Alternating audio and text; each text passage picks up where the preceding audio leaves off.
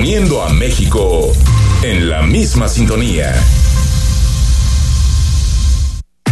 Escucha Imagen Jalisco con Enrique Tucent de 8 a 9 de la noche, 93.9 FM. Imagenguadalajara.mx. Imagen. Más fuertes que nunca.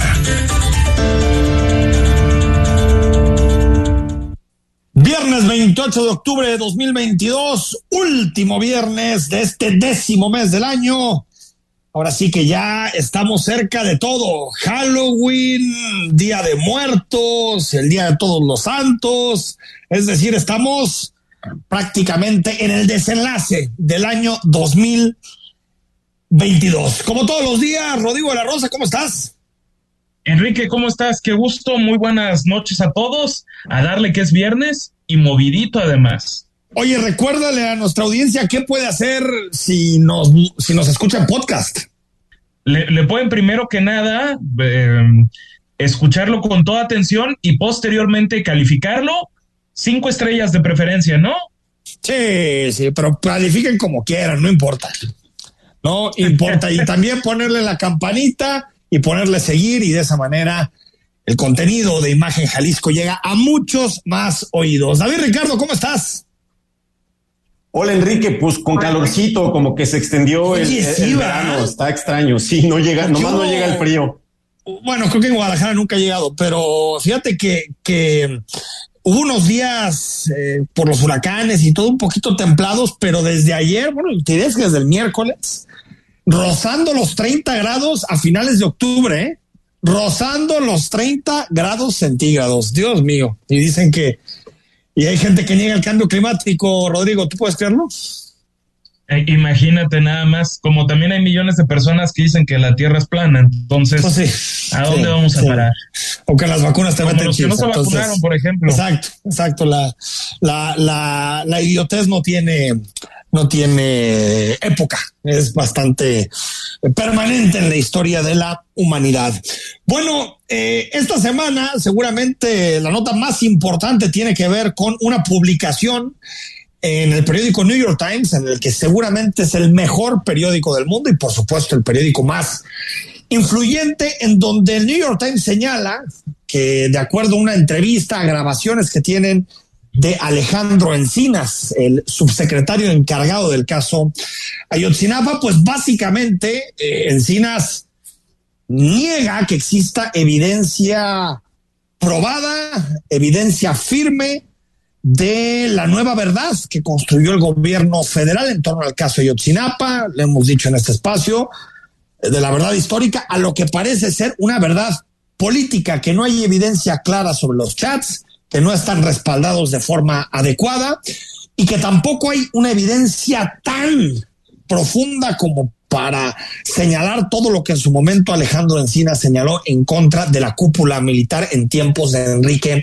Peña Nieto. Esto generó, por supuesto, reacciones de todos lados, desde una parte de la oposición que dicen que, pues básicamente la nueva versión de Ayotzinapa no le duró prácticamente nada al gobierno de México, hasta el propio gobierno que lo que hace es seguir defendiendo su verdad, aunque ya no entendemos qué están defendiendo, porque por un lado Alejandro Encinas defiende una cosa, el fiscal general del Estado defiende otra, es decir, estamos hablando de contradicciones incluso al interior del propio gobierno. De entrada, Alejandro Encinas negando lo que publica el New York Times, que seguramente el periódico de los Estados Unidos pronto publicará el audio porque seguramente tienen los audios para publicar algo así, seguramente tienen los audios y así negó lo dicho el subsecretario Alejandro Encinas.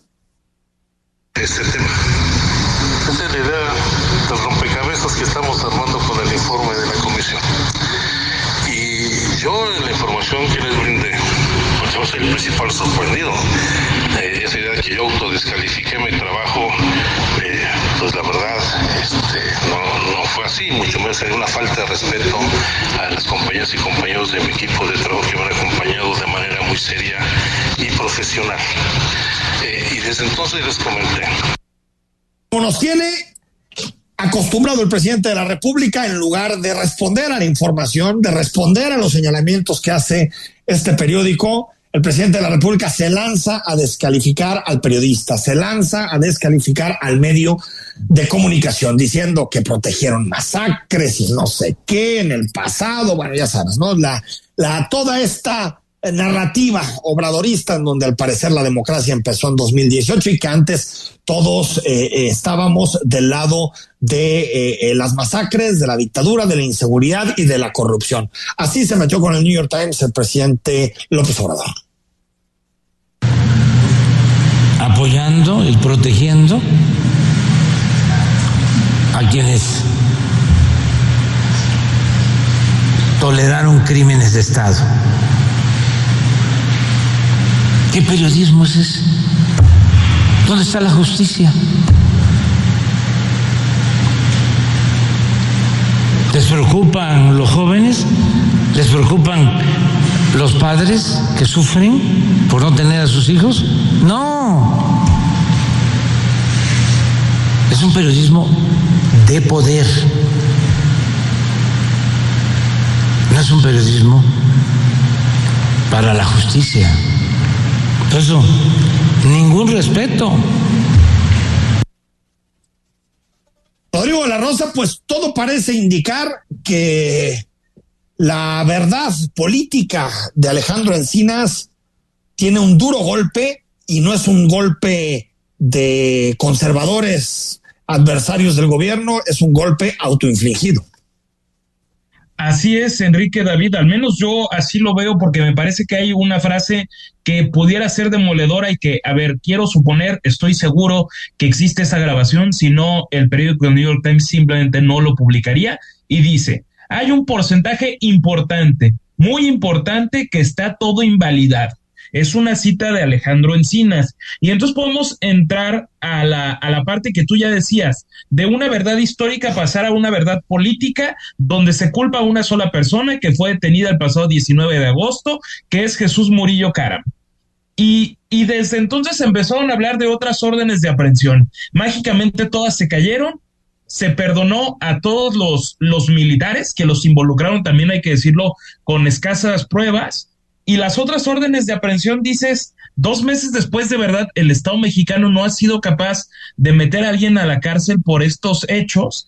¿Qué pasó con Alejandro Encinas? Y tú, y tú Enrique, ayer insinuabas que si no había habido un sincericidio por parte de, de, de, el subsecretario Encinas, un tipo con muchísima experiencia y del que también decíamos que no teníamos fundamentos para dudar de la honestidad de un hombre con esa, con esa trayectoria, más allá de que no puedes coincidir con todas sus ideas. Y entonces también dices, ¿cómo sustentan un crimen de Estado? Y también se me viene a la mente cuando el presidente López Obrador aceptó no haber leído el informe completo que presentó Alejandro Encinas, que lo que leyó le pareció sólido y Alejandro Encinas revela una propia presión del presidente, según el New York Times, cuando dice, oye, informa, ¿qué pasó? ¿Ya está? Pues informa. Imagínate nada más. Ahí está.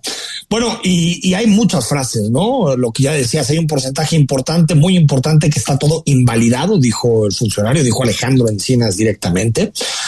Eh, también una comisión de la verdad que confió en pruebas sin sustento y una investigación que privó a la fiscalía de sospechosos eh, eh, clave. Es decir, estamos hablando de muchas frases donde se advierte presión, eh, una investigación a las carreritas, David, y, todo para cerrar el caso, porque el presidente quería que en su cuarto año de gobierno, en torno al 26 de septiembre, cuando se cumplía un año más de la tragedia de Yotzinapa, pues tuviera algo que informar. Hay mucha tela de dónde cortar. Yo empezaría diciendo que creo que Encinas es un tipo bien intencionado, es un hombre justo, es honesto y ha puesto mucho empeño personal, ético, en que la investigación salga adelante. Yo creo que quien ha provocado los tropiezos ha sido López Obrador, porque en, en este reportaje se revela que Encinas recibe la presión de López Obrador para que salga eh, pues la, verdad o salga la información lo antes posible, porque se está agotando el sexenio y se tienen que judicializar eh, las investigaciones. Entonces, primero diría que yo, yo creo que Encinas es eh, honesto, tal vez honesto en exceso y se le fueron por ahí algunas palabras que no debió de haber colocado en la discusión pública. Y también hay que decir que importa mucho el fraseo. Ojalá el Times publicara eh, exactamente lo que dijo Encinas. Coincido contigo. porque en la traducción puede haber ahí algunas confusiones. No sabemos si lo dijo en inglés o en español, ¿no? Claro, y, y, lo que yo entiendo y tratando de darle un poco la razón es que hay algunos elementos que son endebles de la investigación y que esos elementos se pueden caer, pero yo no diría que eso invalida toda la investigación. Yo, yo creo, todavía tengo un poco de confianza en que esta nueva investigación sí ha cambiado el relato y ha posicionado la responsabilidad en el ejército, en indicar que eh, las Fuerzas Armadas tienen una responsabilidad grande en Ayotzinapa y eso sí se ocultó en el sexenio anterior. Eh, siguen detenidos todavía un general brigadier, un coronel, un teniente y un soldado raso. Ha, habido una guerra interna en la fiscalía, ha habido presiones de las Fuerzas Armadas. Entonces, eh, híjole, yo no es por defender a, Encinas, pero me parece que sí ha hecho un papel mejor del que se le juzga y que López Obrador pues sí lo ha presionado demasiado. Sí, la, presión está clara. Bueno, la presión llegó a niveles tan altos que también señala el reportaje que debido a esa presión y a la desesperación, el propio Encinas tuvo que volar a Israel para verse con Tomás Herón y casi, casi negociar con él una especie, pues digamos, de criterio de oportunidad, ¿no? Eh, que hemos estado acostumbrados en este sexenio en caso de que él hablara y dijera qué pasó, cosa que me parece muy extraño, porque cuando tienes una investigación muy bien armada, pues difícilmente vas a ofrecerle impunidad a Tomás Herón. Me parece que va a una posición de bastante debilidad. Ahora, decías, David, la investigación es mejor. No sé, porque también cuando uno revisa lo testado y lo no testado que publicó Penny Lay, realmente no hay demasiada evidencia. Toda la evidencia está basada en chats. Por más que yo pueda llegar a pensar o intuir que el ejército estuvo involucrado, ya sea de forma activa, ya sea de forma pasiva, veremos en qué concluye todo y en qué concluye todos los debates también jurídicos, penales, todo lo que hay encima de la mesa. Son chats y hay una persona que hace declaraciones, un testigo que hace declaraciones en torno al tema del ejército. A mí me parece que es una eh, asumiendo, yo también coincido contigo que es una buena persona y que es alguien bien intencionado.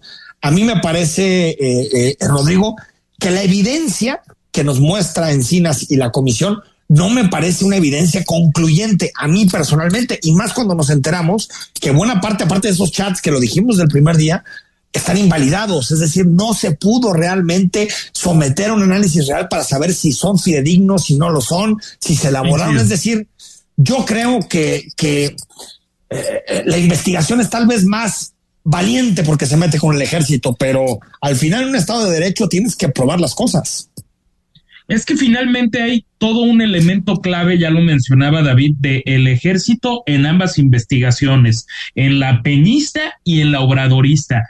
Y entonces es cierto, con Enrique Peña Nieto se quiso ocultar la participación del ejército o lo poco que se pueda probar de la participación del, del ejército, pero con López Obrador se terminan metiendo con el ejército, lo hace el subsecretario Encinas, y de repente empieza una operación de Estado deliberada, me parece, también para proteger al ejército. Y de ser cierto lo que reveló en su momento en una columna periodística el propio Carlos Loret de Mola en el Universal, de un supuesto chantaje de Luis Crescencio Sandoval, entonces ojo, no es una prueba, es un simple trascendido, si estaríamos hablando de un Estado postrado ante las, ante las Fuerzas Armadas. Y eso, pues sí es todavía más delicado. Y a mí me hace pensar que algo pudiera estar sucediendo de ese tipo para que deliberadamente se esté defendiendo a la, a la institución, vaya. Cierra, David. Yo la verdad sí creo que hay eh, fuerzas extrañas, hay tensiones dentro de la fiscalía. Me parece que el comportamiento de Hertz ha tendido más a beneficiar a las Fuerzas Armadas. Digo, como, bien dices, tiene que haber evidencia sobre la mesa para probar todo. Eh, creo que Encinas quiso eh, hacer con nobleza un buen papel, pero hay fuerzas contra las que es muy difícil combatir. Las Fuerzas Armadas ya eran poderosas, ahora lo son más, y va a ser muy complejo que esta investigación salga adelante si no hay el visto bueno, si no hay voluntad política de las Fuerzas Armadas. No basta la del jefe del, Ejecutivo, lo cual pues es, es, es difícil, es, es, un escenario de terror, porque ya hablamos de que la República no, no, no se pueden hacer cosas si las Fuerzas Armadas no lo admiten. Pues sí, ahí está todo el asunto relacionado, relacionado con Ayotzinapa, que, eh, bueno, de alguna manera nos recuerda que no solamente es un asunto que creo que ya es de sí grave, no solamente es un asunto de corrupción, de encubrimiento, también hay una parte de inoperancia que a veces la dejamos de lado. No solamente el Estado en, en ocasiones encubre, como sucedió en el sexenio de Peña Nieto, sino que en muchas ocasiones, incluso queriendo llegar al fondo del asunto, no tenemos ni la fortaleza institucional, ni los ministerios públicos necesarios para poder, ni la tecnología de investigación tampoco, para poder llegar a la verdad. Veremos en qué concluye todo este caso. Lo que sabemos es que esta semana, por sus propias palabras, la investigación de Alejandro Encina sufrió un duro revés. Vamos al corte y cuando regresemos, noticias de la semana, frases de la semana y por supuesto, ¿quién se lleva el libro? Cine, hay muchísimo. Quédate en imagen Jalisco hasta las nueve. El análisis político. A la voz de Enrique Tucent. En Imagen Jalisco. Regresamos.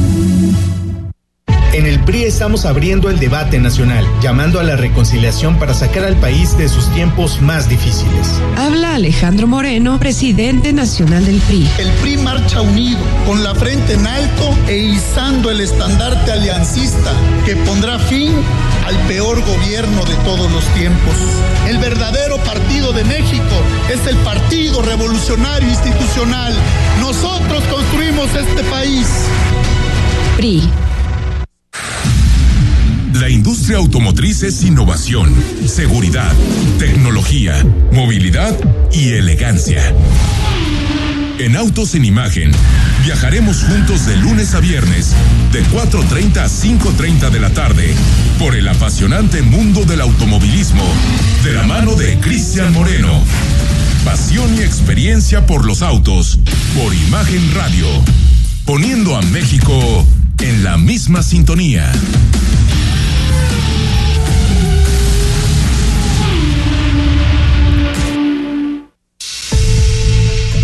Negocios y la economía se encuentran en una profunda transformación. Para entenderla, se requiere de una visión dinámica, global, joven y fresca. Rodrigo Pacheco te espera con un nuevo enfoque en imagen empresarial. De lunes a viernes, de 6 a 7 de la mañana, por Imagen Radio, poniendo a México en la misma sintonía. En Hospital Ángeles del Carmen queremos un México lleno de vida. Si te perdiste la entrevista de la infección por virus del papiloma humano con la doctora Cecilia Raya, escúchala en Spotify en cualquier momento. Imagen Jalisco. En Hospital Ángeles del Carmen queremos un México lleno de vida. Nadie te cuida como nosotros. La información puede llegar dividida en tracks. Contar historias que generan distintas atmósferas y forman parte de un momento de nuestra vida. Te presentamos el disco de la semana con Mariana H. Todos los domingos a las 16 horas. Imagen Radio. Tan grande como la información. Poniendo a México en la misma sintonía.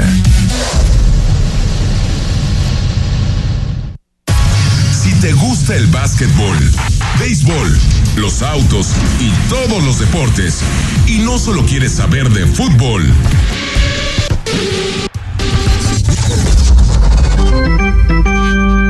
te invitamos a que escuches todos los domingos, de 8 a 10 de la noche, Imagen Deportiva, por Imagen Radio poniendo a México en la misma sintonía.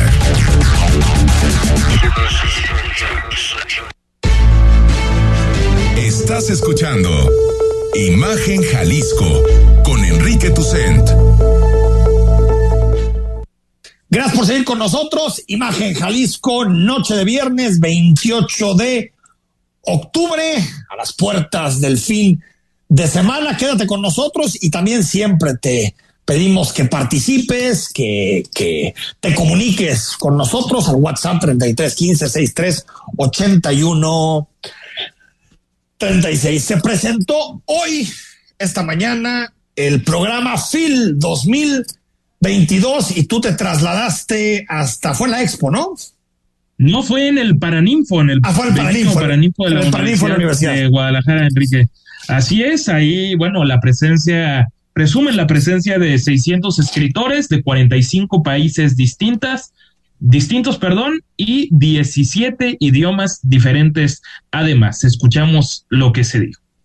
Este viernes se presentó lo que serán las actividades que compondrán la edición 36 de la Feria Internacional del Libro de Guadalajara, misma que tendrá como país invitado al Emirato Árabe Sharjah. El evento, como siempre, será en la Expo Guadalajara, del 26 de noviembre al 4 de diciembre, y contará con la presencia de 600 escritores de 45 países distintos. Es la voz del presidente de la FIL, Raúl Padilla López. El Festival Literario este año la participación de más de 600 escritores provenientes de 45 países, quienes expresan en 18 lenguas distintas, en programas que celebran diversas regiones, corrientes y géneros.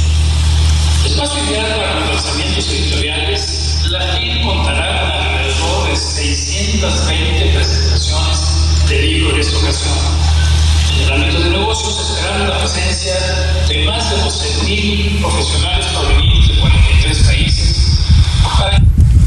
la entrada público en general cuesta 25 pesos, mientras que para estudiantes es de 20. En esta edición también se rendirá homenaje al recientemente fallecido arquitecto Fernando González Cortázar. Rodrigo de la Rosa, Imagen Jalisco. Bueno, aquí están todas las declaraciones, pero eh, no, ahora sí que te conocemos, Rodrigo, no se te fue la oportunidad de hacerle una pregunta de política a Raúl Padilla y le preguntaste por cómo ve el gobierno del presidente López Obrador, pero también si invita o no invita al gobernador Alfaro a la FIL, ¿no? Es que casi nunca se aparece el licenciado y la verdad no me resistía a ponerle un poco de grilla al asunto. A ver, invitado o no el gobernador Enrique Alfaro a la Feria Internacional del Libro, esto fue lo que nos dijo. Le vamos a extender una invitación a la FIL para que tenga la a cuanto menos una media docena de eventos en la que la temática principal va a esa. Con democracia, este, gobiernos únicos, visiones únicas, tendencias autoritarias y muchos etcétera. Ahorita, como la mía sería una opinión entre varias dentro de la misma universidad. La universidad no se comparte, no hay una visión única en torno a lo que está sucediendo en el país. Plural. Yo no no, no, no se contamina, yo soy simpatizante del debate. Pues de alguna manera lo invita, pero también le da su, su golpecito, ¿no? Sí, le da un O sea, le da, y, y le también... dice como que puede ir a aprender de, de democracia y de eh, combate al autoritarismo, ¿no? Básicamente eso, ¿no? Y también por, por otra parte, de repente le preguntaban que la FIL qué coste iba a tener, va a tener 25 pesos la entrada de admisión de público en, en general. Y, de, y decía, bueno, las fiestas de octubre cuestan 40 pesos y no vamos a comparar qué aporta una cosa y la otra. Ah, bueno, no, si andaban con la espada desenvainada, ¿eh? Ahí está, ahí está, aprovecharon el momento. ¿Tú crees, David Ricardo, que va a ir el gobernador? Yo no lo sé, ¿eh? Yo creo que no. Yo tampoco creo, yo creo que va a ir Ibarra en un papel muy institucional, pero ojalá que vaya el, el gobernador. Esto, ojalá. Estos eventos son de, de todo el estado, de, de toda sí, la sociedad. Sin duda. Sí vaya. Sin duda, sin duda es un sí. evento importante para la ciudad y más allá de las diferencias políticas, este tipo de cosas deberían estar por encima de la grilla y de la política que vemos todos los días. Ayer te enseñamos un audio en donde Manuel Espino, eh, expresidente del PAN, cercano a López Obrador, eh, asume, admite que hay diálogo y que están buscando la forma de sentarse con los criminales, con el crimen organizado Pero hoy Rodrigo de la Rosa, el presidente López Obrador, negó un pacto con criminales, ¿no? Exactamente, nuevamente contradiciendo a algunos de sus funcionarios, ya sea del gabinete extendido en, en este caso, dice que no, que la línea ahí está, que pintan su raya. Eh, el combate a la delincuencia, tanto a la llamada delincuencia organizada como a la delincuencia de cuello blanco, no hay ningún acuerdo, ningún pacto. Está bien pintada la raya, la frontera. Una cosa es la autoridad y otra cosa es la delincuencia. Cuando ya no hay frontera, como sucedía antes, que pintan su raya. Es, pues sí. Eh, aunque fue muy, no sé qué opinas David, pero fue muy contundente Manuel Espino, es decir, ni siquiera dudó, ni siquiera buscó palabras eh, eh, eh, distintas, eufemismos. Dijo que se habían enviado cartas, es decir, como si la operación diálogo con el crimen organizado ya estuviera en marcha. Nunca vendría también la expresión de abogado del diablo, pero ahora sí, en esta voy con Espino. Más adelante me parece que lo debatiremos con más calma. Yo creo que tiene algún punto. Yo creo que sí hay que dialogar abiertamente con, con los grupos que cuestionan al Estado o, o, que cometen actos criminales. ¿Tú sí crees que hay que dialogar con ellos? Definitivamente, ya. Con los criminales. Sí, ya, ya, ya, son actores que comparten la soberanía con el Estado. No podemos ser ingenuos y decir que el Estado tiene el monopolio de la fuerza. Ya hay distintas, digamos, estados paralelos y, y hay que, se tiene que entablar un diálogo, como se hizo con las FARC, que ya no eran un grupo. Es una buena provocación, ¿eh? Sí, pero las FARC y otros grupos como ETA y otros tenían reivindicaciones políticas. No, bueno, estos, eh, estos eh, grupos criminales no las tienen. Estos eh, lo único que quieren hacer son drogas. ETA pues, era completamente ideológico, pero las FARC ya traficaban, ya cometían secuestros, pues ya sí. extorsionaban, ya, ya estaba muy difuminada la línea entre el crimen y la ideología. Oye, si les parece, porque no nos va a dar el tiempo para discutir este tema. ¿Por qué no lo discutimos el viernes de la siguiente semana? ¿Qué les parece? Hablamos de Manuel Espino y el viernes de la siguiente semana discutimos el tema.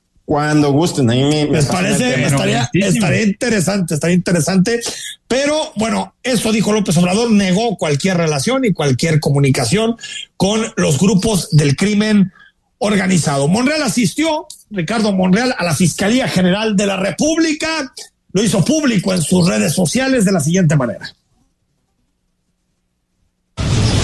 Buenas tardes, jóvenes. Buenas tardes. Vente. Los voy a nomás a esperar, pero ¿cómo lo filtraron? ¿Quién lo filtró? Lo, Gracias, senador. Nomás por ustedes, porque por respeto a su trabajo. Te agradezco, senador. A su respeto a su trabajo, ¿eh? Un poquito siento, no, este, ahí después les platico. ¿Quién les filtró tanto? No son muy vivos, son muy vivos. Nada, nada, nada. Voy a entrevistarme con el fiscal y posteriormente veré otras cosas. Viene pues está claro, ¿no? Una carpeta de investigación abierta contra la gobernadora de Campeche, Laida Sanzores.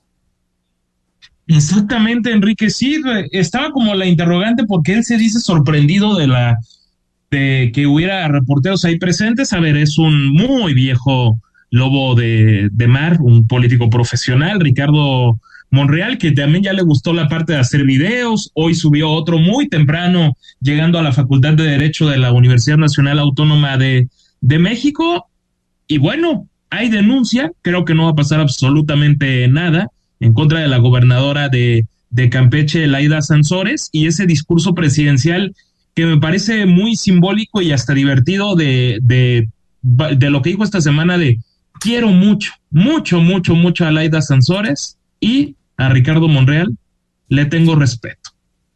Digo, eh, creo pues a que... ver, yo, yo no creo, por como se había referido a él, a mí la palabra respeto ya se me hace muy, muy, muy afectiva de parte del presidente para Monreal. Ahora, eh, David, yo, yo no veo, nos decía ayer Luis Rabinal, colaborador, que lo que está haciendo Laida Sansores tiene incluso, o podría tener incluso consecuencias penales. Yo no veo a la fiscalía yendo a detener a, a Laida, ¿no?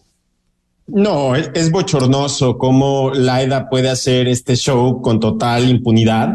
Está cometiendo un delito de forma abierta, de forma pública, está revelando conversaciones eh, interceptadas, eh, alambreadas, ilegales, y, nadie le pone un alto. El, presidente de la República, que debería de ser el garante de la Constitución, quien se compromete a guardar y que se respete, debería decir, esto no es admisible en una democracia, no se pueden filtrar conversaciones y, y hace este tipo de declaraciones eh, supuestamente salomónicas, pero eh, bochornosas. Yo, yo no sé cómo Laida puede seguir haciendo esto. Ah, ya es hora de que alguien le ponga un alto. Eh, es impunidad en vivo, ¿no? Impunidad en vivo, ¿no? Sí, sí, sí, y, y, degrada la democracia, que este sea el nivel, el nivel de debate público. Sin duda, bueno, antes de irnos a la presentación del perfil político de esta semana, eh, ya lo admite el, bar, el barco Barclays, el PIB del sexenio en México estará cercano a cero. Es decir, nos quedaremos básicamente como en 2018, pero si aparte en términos de inflación le metemos distintas variables, realmente sería un, un, sexenio perdido en materia de crecimiento económico. Todo indica, a menos de que exista un milagro y de pronto México pueda tener niveles de crecimiento mucho más altos, y todo parece, todo parece indicar que estaremos cercanos al 0% de crecimiento en términos absolutos en todo el sexenio. Y nos quejábamos del 2% anterior y el presidente decía el maldito 2% aquel, pues ahora sí que ya quisiéramos ese 2%. David Ricardo, hoy el perfil es obligado. Don Manuel Espino. Sí, qué bueno que ya le cambiamos el nombre y ya no se llama los presidenciables, porque qué terror que Espino aspirara ahorita a la presidencia de la República. Sí, fue un buen momento para cambiar de nombre. Pero, pero bueno, Espino es originario de Victoria de Durango, nació ahí en 1959, trabajó prácticamente una década en la Dirección General de Seguridad Pública de Ciudad Juárez, en donde él ahora, eh, cuando tuvo estas declaraciones, dijo que combatió exitosamente a las pandillas justamente porque negoció abiertamente con ellas, es decir, pactó con las pandillas para disminuir el número de, homicidios y de actos eh, violentos. Posteriormente trabajó en la oficina de la Secretaría de Gobernación en Chihuahua eh, y pues él sí, su, su, digamos, su experiencia se ha enfocado en seguridad. Tiene una maestría en seguridad e inteligencia estratégica y también eh, con estudios en criminología por la Universidad La Salle eh, políticamente, en un inicio, todos lo sabemos, estuvo ligado al PAN, fue diputado federal en dos legislaturas eh, por el PAN, en una tercera legislatura fue diputado federal, pero por Movimiento Ciudadano, cuando Movimiento Ciudadano era como la plataforma que empleaba Morena, cuando Morena todavía no tenía el, el registro, recordemos que MCL, Era convergencia, ¿no? Sí, le, le, Creo que todavía alcanzó a hacer eh, MC. Movimiento Ciudadano, sí, cierto, tienes razón, Le, con Monreal, incluso con Ricardo Monreal. Y, y, sí, cuando estaba Ebrard, este, cuando estaban todos sí. ellos que, que prestaban el, el, nombre, la marca, para que los perfiles cercanos a Obrador eh, llegaran. Y bueno, en, en la Cámara también eh, estuvo muy involucrado, estuvo en la Comisión de la Defensa Nacional, eh, fue coordinador de seguridad del grupo parlamentario eh, del PAN, presidente de la Comisión Especial de Seguridad Pública, eh, integra integrante de la Comisión de Energía. En el PAN, eh, cuando tuvo eh, puestos, digamos, ejecutivos en, en, el PAN, fue el encargado de tener interlocución con las Fuerzas Armadas, es decir, sí. el partido y las Fuerzas Armadas. Ya después, eh, sabemos, fue el, el presidente de, del PAN, fue quien le alzó la mano a, a, Calderón. Él está muy orgulloso de haber ganado esa eh, elección. Eh, y bueno, también ya de forma mucho más reciente, cuando tuvo su conversión eh, milagrosa y se acercó a Obrador, paradójicamente el candidato que él derrotó con el PAN en 2006. Increíble. López Obrador lo nombró comisionado de protección federal, eh, un, un, puesto pues muy delicado, eh, metido ahí totalmente con la seguridad, pero al que ya renunció, renunció hace, hace unos meses pero lo que quiero decir es que él, entiende muy bien de, seguridad. Dice este recorrido de su experiencia en seguridad pública. Yo creo que Manuel Espino podrá gustarnos o no su perfil, es polémico, sabemos que es ultra conservador, derechista, pero de que conoce las entrañas de la seguridad de este país, de que entiende bien cómo operan los cárteles, yo, yo creo que eso nadie se lo discute. Pues ahí está, eh, sí, y bueno, incluso él, él estuvo relacionado al Yunque, ¿no? Sí, bueno, esto del yunque siempre ha sido, yo creo que es más pequeño de lo que siempre se ha, se ha tratado por el famoso libro este de, de Álvaro. De Álvaro Delgado, sí. Es sí, muy sí. poco serio ese libro. A ver, ¿verdad? es ese libro es una payasada, sí. Es cierto, pero yo creo que en, en estados como Jalisco y Guanajuato llegaron a tener algo de fuerza interna. No te digo que para definir, pero sí llegaron a hacer ruidito en estados Era- conservadores, ¿no? Eran un grupo, un grupo como Exacto. otros que hay dentro del PAN, pero, pero eso era tampoco- una sí, secta tampoco. que dominaba la política mexicana, no, yo es, creo cierto, que no. es cierto, es cierto, coincido Ahora, contigo. Un personaje Rodrigo. fascinante, para bien y para mal. O sea, cre- creo que quizá más para mal, quiz- quizá, pero, pero yo me, me acuerdo que hace cuatro años me tocó, me tocó entrevistarlo sobre un libro que, que, que presentaba. Ahorita me, me acuerdo bien de, del título del, del libro. Sí, aquí lo tengo. Evolución de la laicidad y la libertad religiosa en México. De eso, de eso hablaba. Y a ver, un, un personaje, como les decía, fascinante. Claros y, y oscuros, Como y que le ha levantado la mano hasta Peña Nieto. Imagínense nada. Hijo, mano, tremendo, eso sí, no le falla. Bueno, hasta aquí llegamos, vamos al corte, repasamos la semana a través de las principales frases de aquellos que hacen la noticia, te decimos quién se lleva el libro y por supuesto cine, porque es viernes, viernes de buenas, viernes para divertirnos y para descansar. Al corte estamos en Imagen Jalisco. El análisis político a la voz de Enrique Tucent en Imagen Jalisco. Regresamos.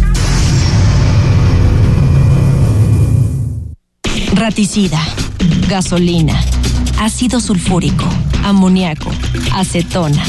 No importa qué droga química te metas, todas están hechas con veneno y de todas formas te destruyes.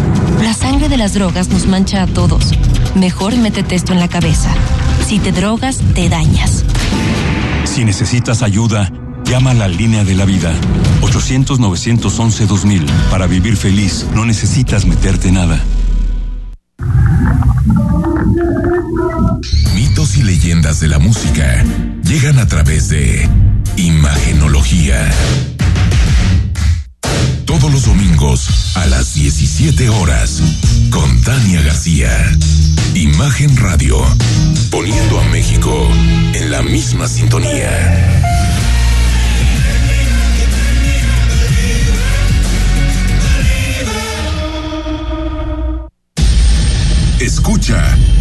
Imagen Jalisco con Enrique Tucent. De 8 a 9 de la noche, 93.9 FM. Imagenguadalajara.mx. Imagen. Más fuertes que nunca.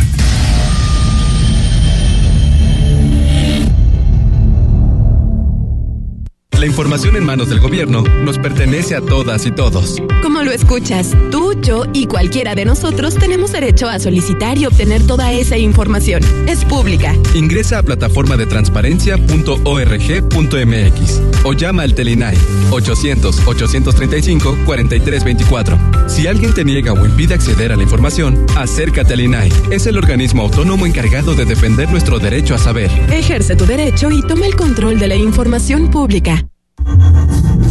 Living in Mexico. Sábados y domingos en punto de las 7 de la mañana con Ana María Salazar. La información precisa de la semana, análisis y entrevistas en un formato diferente, completamente en inglés. Living in Mexico, Saturdays and Sundays at 7 a.m.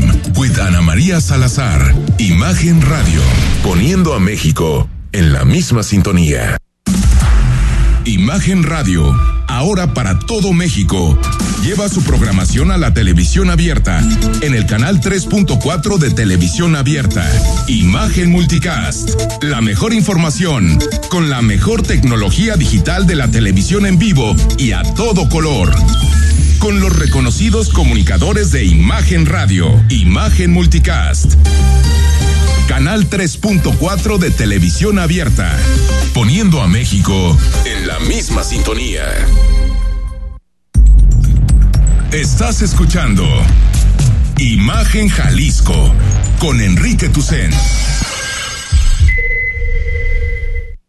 Seguimos en imagen. Gracias por acompañarnos de aquí hasta las nueve. Información, debate, análisis, opinión. Y como todos los viernes, repasamos la agenda, todos los temas que nos dejó la semana, pero lo hacemos escuchando las, las frases que pues, de alguna manera más los marcaron. Y hay que decir que es una frase, que es una, una, una semana, perdón, de muchísimas frases, porque hay para echar para arriba, para abajo. Recordemos que hubo euforia de la Fórmula 1 en Guadalajara porque estuvo Checo Pérez y hay gran premio de la Ciudad de México en, en este fin de semana. Entonces, hay muchas que tienen que ver con coches. Por cierto, lo digo a la Rosa, ¿con quién empezamos? Bueno, yo no sé ustedes muchachos si creen en la reconciliación, pero quien sí cree en la reconciliación es el presidente López Obrador y pide que se pidan perdón Laida y Rica. Este, quiero mucho a Laida, respeto mucho a Ricardo Monreal. Y hay que buscar la unidad, pero no caer en la politiquería y mucho menos en el insulto, el agravio, la humillación y ofrecer disculpas. Yo sí creo en la reconciliación. Lo que a quien le debe marcar David, eh, el presidente de la República, es a, a Claudia Sheinbaum, porque a mí me parece clarísimo que quien está operando atrás y quien le está dando la luz verde para el golpeteo a Ricardo Monreal es Claudia Sheinbaum y el presidente también pues lo deja pasar. Tampoco digo, tiene estas frases de, de pónganse de acuerdo, no se peleen, pero realmente, realmente quien está operando atrás todo esto es Claudia. Oye, calladita, calladita, la, la niña mejor portada de la clase, pero da patadas debajo de la mesa, ¿no, Claudia? Da patadas debajo de la mesa y creo que eso también es una consecuencia de lo que pasó en las elecciones en la Ciudad de México, que todavía le cobran a Ricardo Monreal lo que sucedió en la elección, que es cierto, se dice mucho que operó, sobre todo en Cuauhtémoc, con Sandra Cuevas, pero también hay que decir que la derrota de la Ciudad de México también tuvo mucho que ver con lo que sucedió con la línea 12 del metro, es decir, no solamente tiene que ver con una operación política. Y pues yo creo que Claudia Sheinbaum, que ya estamos hablando de ella, Rodrigo, pues es como fragmentado, ¿no? Como tiene distintas personalidades, una en la mañana y una en la noche, ¿no? Es Claudia versus Claudia, simplemente un día que no le gusta la Fórmula 1 por ser fifi, al otro día que sí, ¿no? Que sí la disfruta mucho y que bienvenida a la Ciudad de México. A mí no me gusta ir a la Fórmula 1. No, a mí no me gusta ir a esos eventos y menos pues que regalen boletos y eso no. Ya ven que nosotros estamos en contra de los privilegios, entonces no, no me gusta ir a ese evento aunque nos regalen el boleto. Es un evento que cuesta, no sé, ¿cuánto cuesta el boleto? Es, es bastante fifí el evento. Quiero aclarar hoy, porque este, vi algunos medios el día de hoy. Estamos muy contentos de que la Fórmula 1 esté en la Ciudad de México. Ahora preguntaba a Airbnb cómo está su ocupación para este fin de semana. Me dijo, a tope. Pues por supuesto que estamos felices de que la Fórmula 1 esté en la ciudad. Es que está en, ahí en, dos fuegos, David. Por un lado, tiene que seguir el discurso del presidente de en contra de las cosas fifís, de ricos, nada que tenga que ver con la Fórmula 1, con el golf, con el tenis, ni nada de esas cosas de ricos. Pero por otro lado, la derrama económica en hoteles, Airbnbs, restaurantes, cafés, compras que hay en el Gran Premio de Fórmula 1, pues está en torno a los 41 mil millones de pesos. No es cosa menor, ¿eh? Yo, yo no entiendo este afán por molestar a la gente porque le guste la, la Fórmula 1. Mira, yo ni le entiendo, no, no sé nada de la Fórmula 1, pero qué padre que disfruten, que la gente se la pase muy bien. Eh, a mí me gusta el tenis, yo lo disfruto, pues ojalá ellos así, así se la pasen tan rico viendo, viendo los, la carrera. Oye, y también, eh, a ver, es cierto que el, el, el, la Fórmula 1 es tal vez lo más caro para entrar, pero Rodrigo, tampoco es que ir a ver un partido de fútbol ahorita sea regalado, ¿eh? O sea, los No, precios de- también de- de están hecho, no. altos.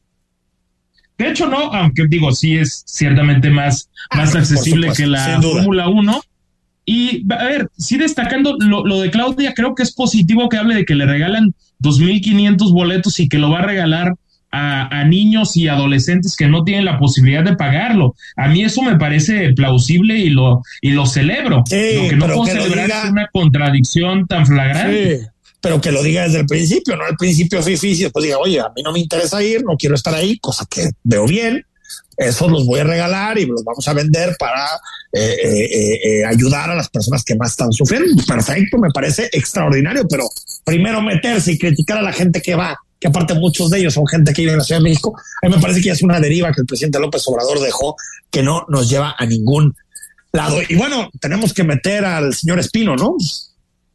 Sí, exactamente. A ver, gócenlo, por favor. Dos, es aceptar la propuesta, se, se reduce a, a, aceptar la posibilidad de acordar con ella. Eh, yo le dije al secretario de, de, Gobernación que la propuesta que puse en su, iba a buscar de, la manera de hacerla llegar algunos de los grupos y logré hacerla llegar. Y solamente recibí respuesta de dos. Si esto se hace en México, estamos en esa, en esa tarea. No quiero abundar más. La, pueden acusar de, de, de indiscreto. Pues ahí está, Manuel Espino, que como generó polémica y que la próxima semana vamos a debatir exactamente los alcances de su declaración. Carlos Lomelí, Chema Martínez, bueno, lo que es notable y eh, una noticia es que José María Martínez habló, el diputado.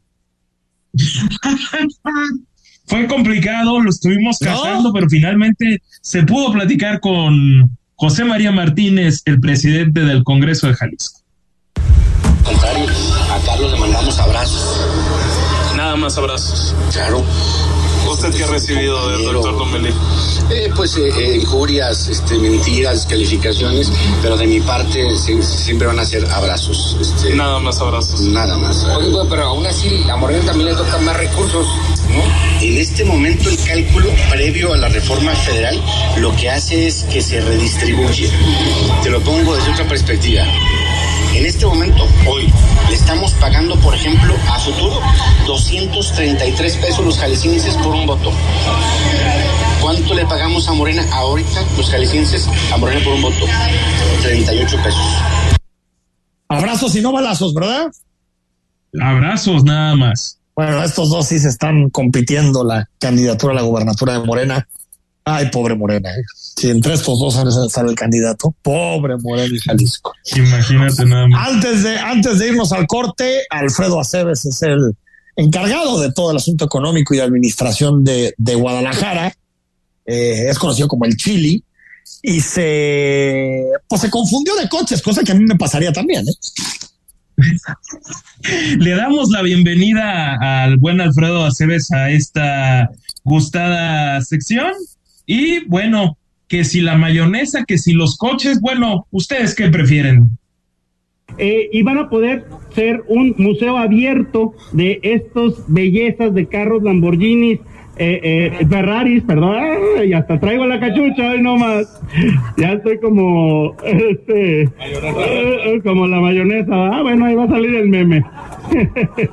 Los Ferrari intervenidos durante estos dos días y toda la ciudadanía va a poder eh, eh, conocer y ver las obras de los diferentes artistas. Yo creo que hasta ahí la dejo porque no voy a decir alguna otra cuestión ahí que vaya a llevarse al O sea que quiso referirse a los Lamborghinis y dijo Ferrari o al revés.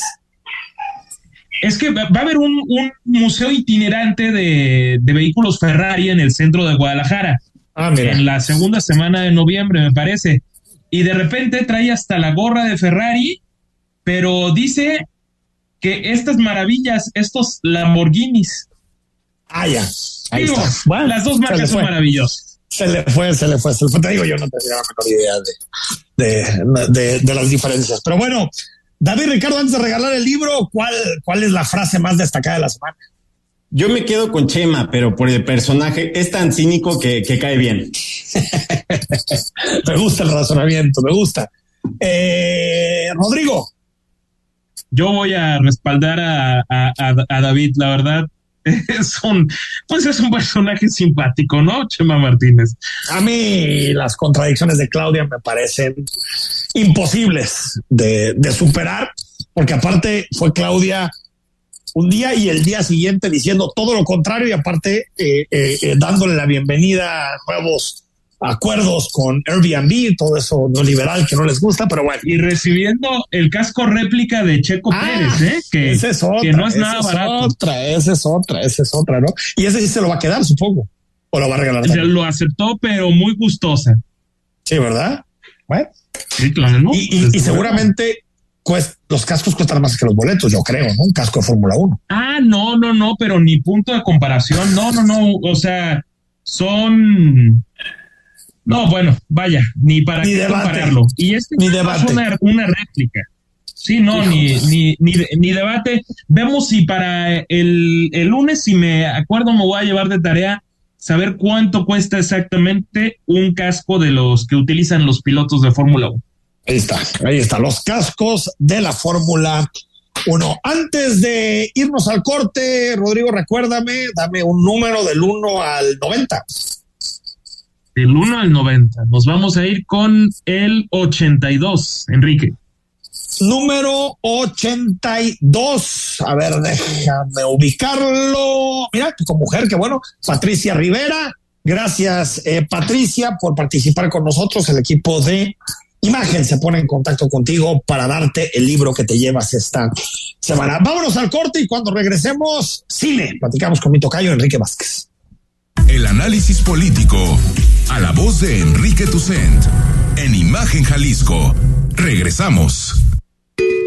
El Senado de la República amplió el plazo para que las Fuerzas Armadas participen en tareas de seguridad pública. Uno de los retos más importantes en la actualidad, con la condición de que Se rindan informes y cuentas puntuales al Congreso se cree un fondo de apoyo a estados y municipios para fortalecerlos en su ámbito. y se respeten los derechos humanos.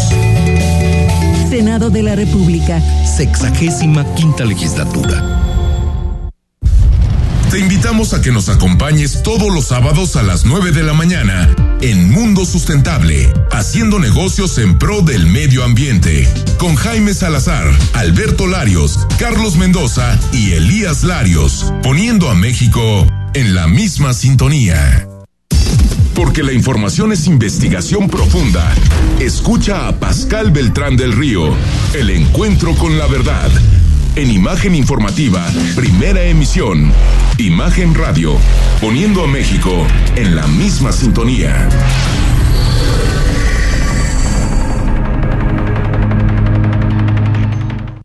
La parte baja de la novena entrada. El juego está empatado. La cuenta al tope y el campeonato de la salud se define en el duelo entre Mamey Canseco al bat y el escurridizo lanzamiento de Brad y el Chupirul. Ya sabemos cómo se las gastan los de la industria chatarra con sus triquiñuelas publicitarias. Con un hit entra la del gane. Viene el lanzamiento y Mamey Canseco sorprende con un toquecito que va a ser tan bonito para la industria chatarra. Esperen, tremendo encontronazo abre la oportunidad al jalapeño Urdiales barriéndose a dar triunfo al club del antojo. Come como nosotros y ponte saludable.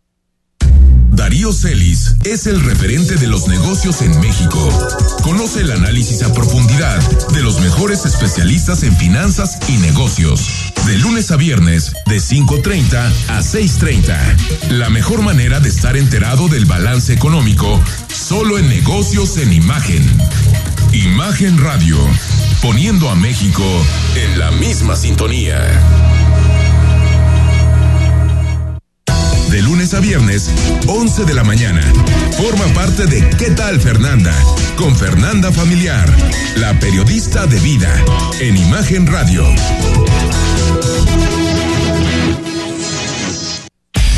Te invitamos a que nos acompañes de lunes a viernes, de 3.30 a 4.30 de la tarde, en un programa donde los temas deportivos y el debate son parte del juego.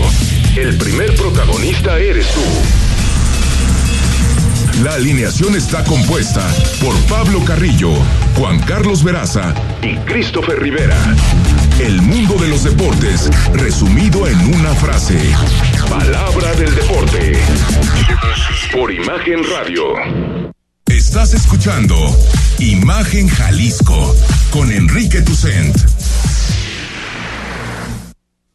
Propuestas que nos hace Enrique Vázquez. Una le tengo ganas, que es Argentina 1985, que esa la tengo ya guardadita para este fin de semana y también nos eh, propone el gabinete de curiosidades de Guillermo del Toro.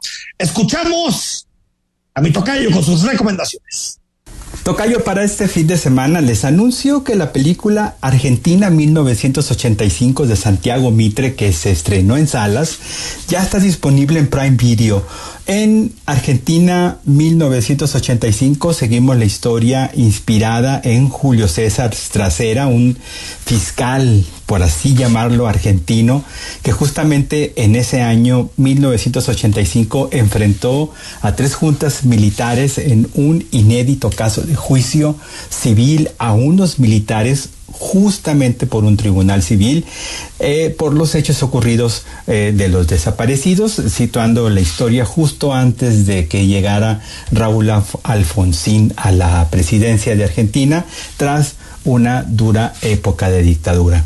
Quizás pueda parecer eh, otra película de juicios con enfrentamientos en una corte, pero Quizás la cercanía a la historia latinoamericana le da un vigor y un ritmo a la historia que aunque dure dos horas y veinte minutos, ni se siente con la espléndida y sobria actuación de Ricardo Darín y Peter Lanzani.